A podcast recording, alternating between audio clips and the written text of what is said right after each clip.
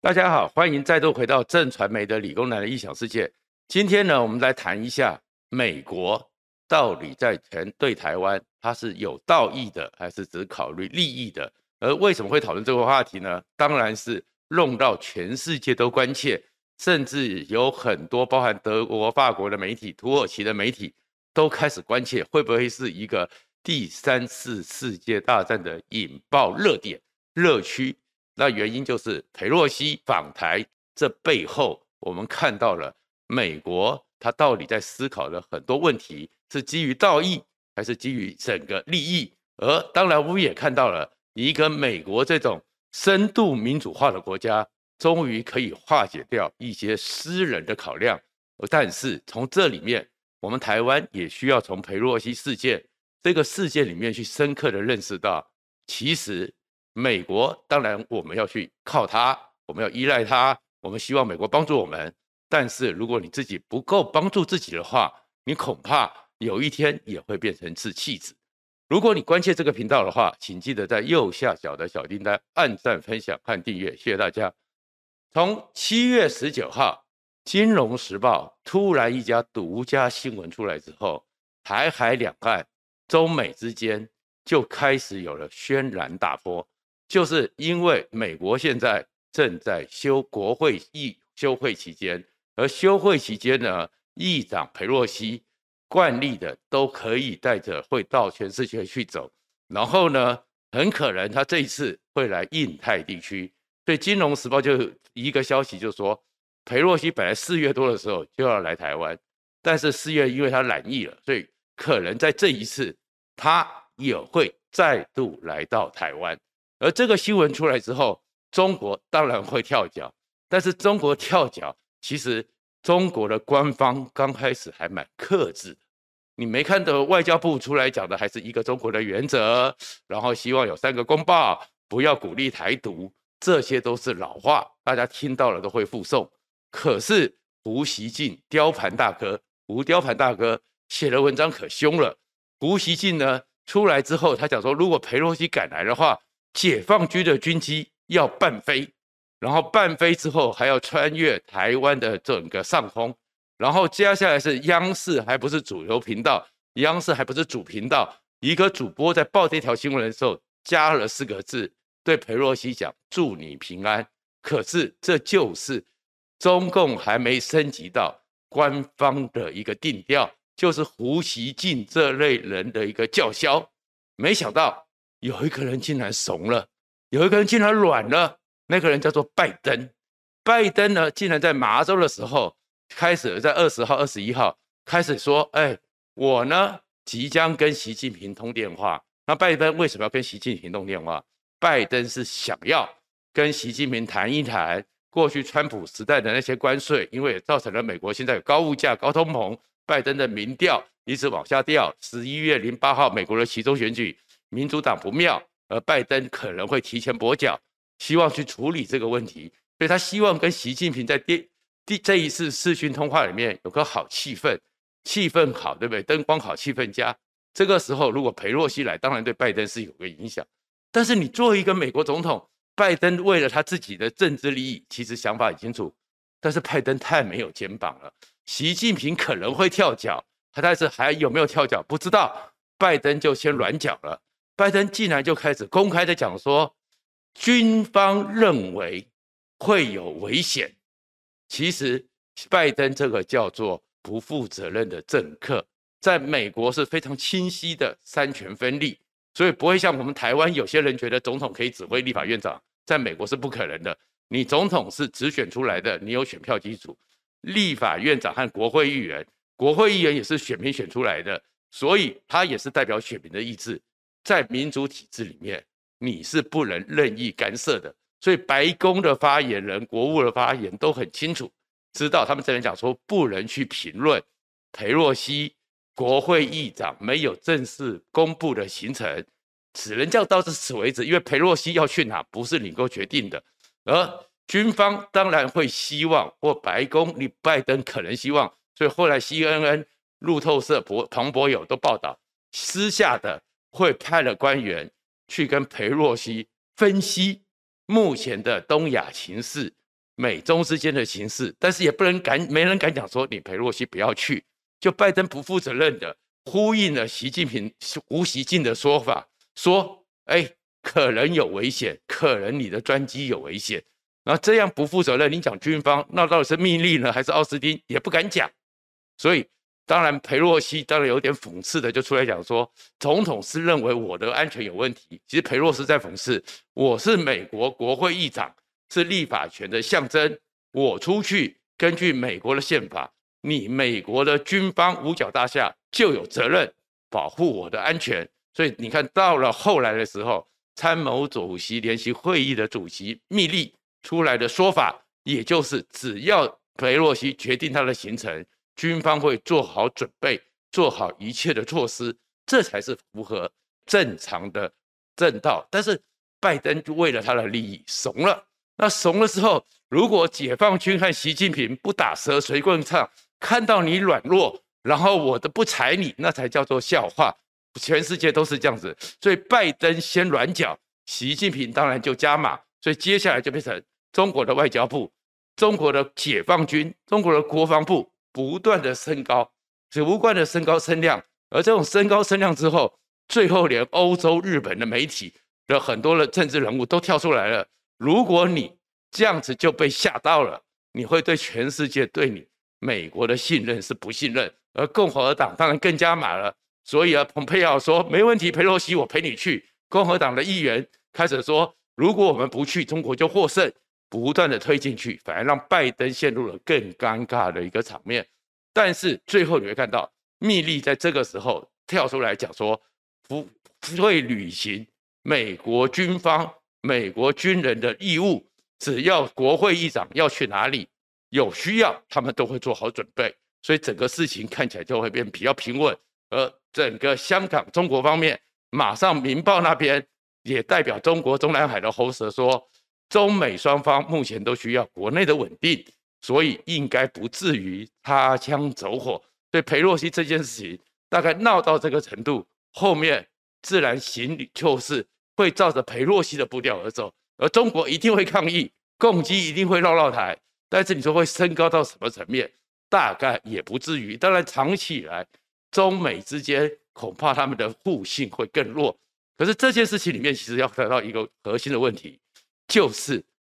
美国像这样的时候，当面对他的利益的时候，拜登已经口口声声讲了好几次，对台湾的支持坚若磐石。你的坚若磐石怎么到这个时候，只是你为了要跟习近平 say 声 hello，你这个时候就对台湾的支持就软脚了呢？大家会疑虑。同样的，大家也要回想到你对乌克兰的支持，你也讲说坚若磐石。可是，在当时坚若磐石，当二月二十四号普京出兵的时候，你的说法是什么？你和你的老婆吉尔为乌克兰人祷告。所以，美国其实我们还回到国际的真正现实。在美国，这些政客，尤其是这些政治人物，他脑袋里面想的还是利益，而这种这利益不完全只是国家的利益，甚至于只是他个人当下的政治利益。可是我们也要欣慰的是，如果是一个比较独断的国家，一个半成熟民主的国家，例如或者是独裁的国家，例如中国，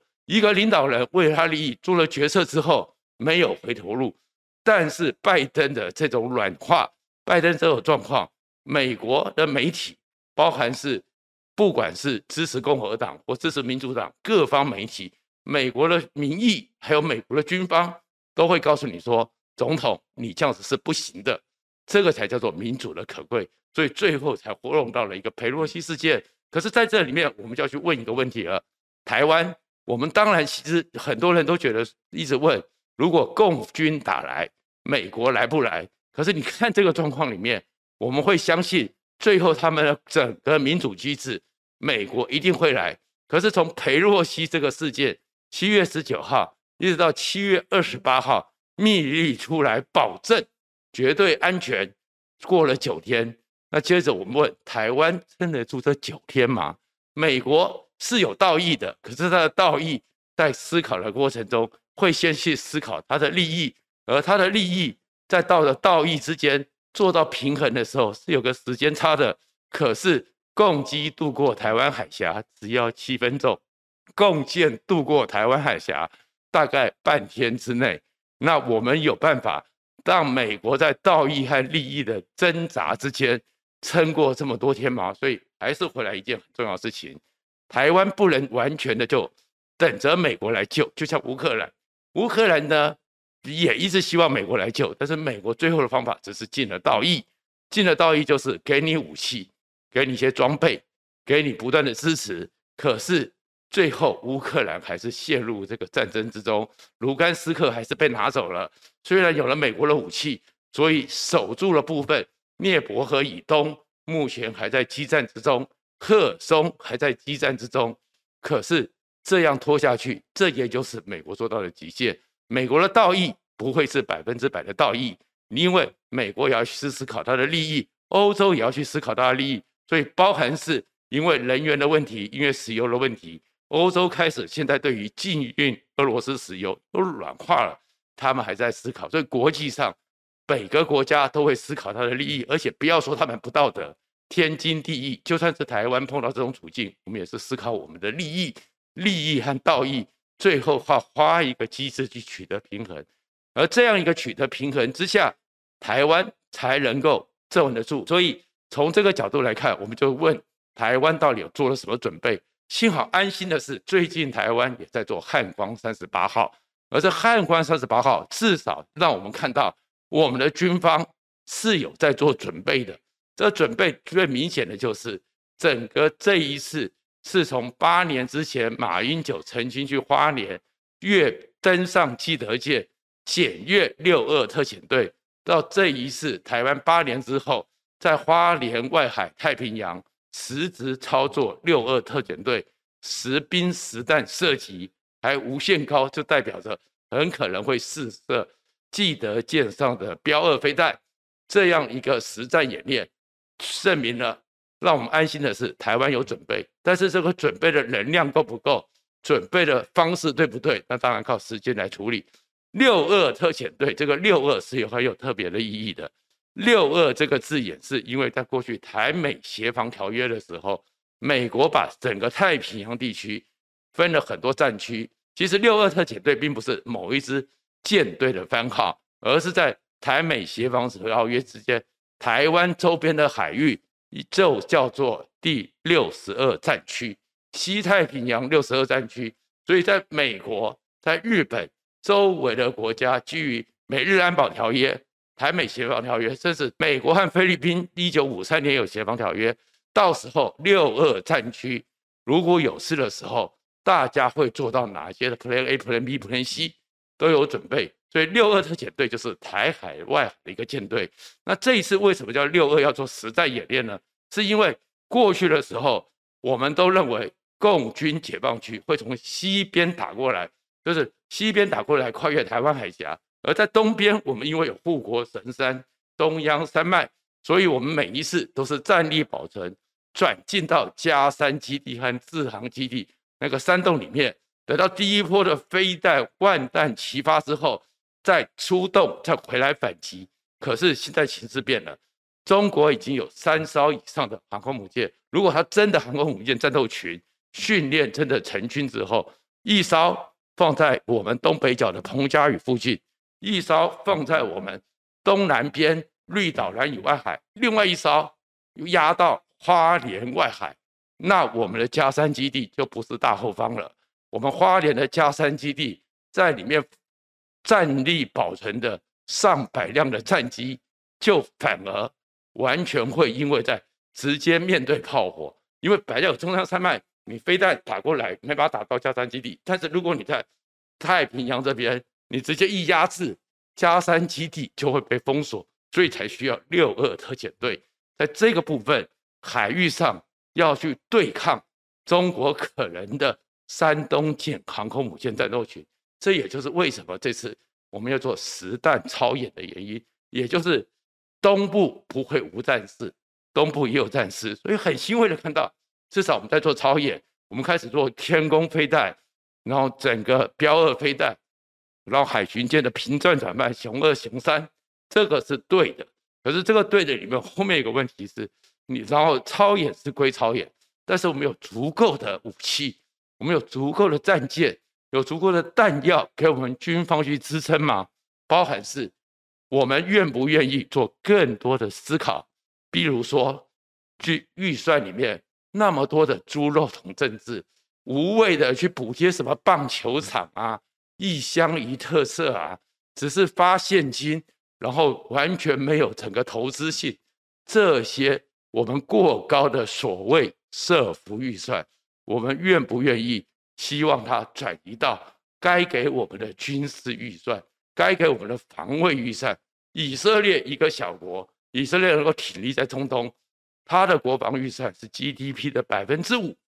美国这个国家几乎没有敌人，至少它的本土除了宾拉登之外，从来没有受过直接威胁。他的国防预算 GDP 的百分之三点二，而我们台湾呢，不愿意出钱，不愿意保护自己，只希望靠美国保护。所以我们的 GDP，我们国防预算占 GDP 只不到百分之三，只是百分之二多一点点。其实你去比较，如果我们希望在美国他在道义和利益之间迟疑的时候，共军已经打来的那一个礼拜、两个礼拜之间，我们有足够的能力防卫好自己。等到美国和日军总是要来时间的问题的时候，我们是不是其实也该思考，老百姓我们是不是？太多的预算拿去做浪费的政治人物剪彩作秀，干没用的文字馆，还是应该逼迫我们政府把这些预算像以色列一样。如果你真正的是整兵军武，打造成一个不灭的航空母舰，确实的堡垒，这才是我们应该去逼政府的。也是立法委员，不要每次只是又是加强补贴谁，只是用我们纳税金去骗你的选票。这个不是爱台湾，而且你从裴洛西事件、从拜登会软脚事件就知道，我们不是不信赖美国，但是我们要相信，美国在思考所有问题的时候，它的利益永远是摆在对其他国家道义之前。谢谢大家。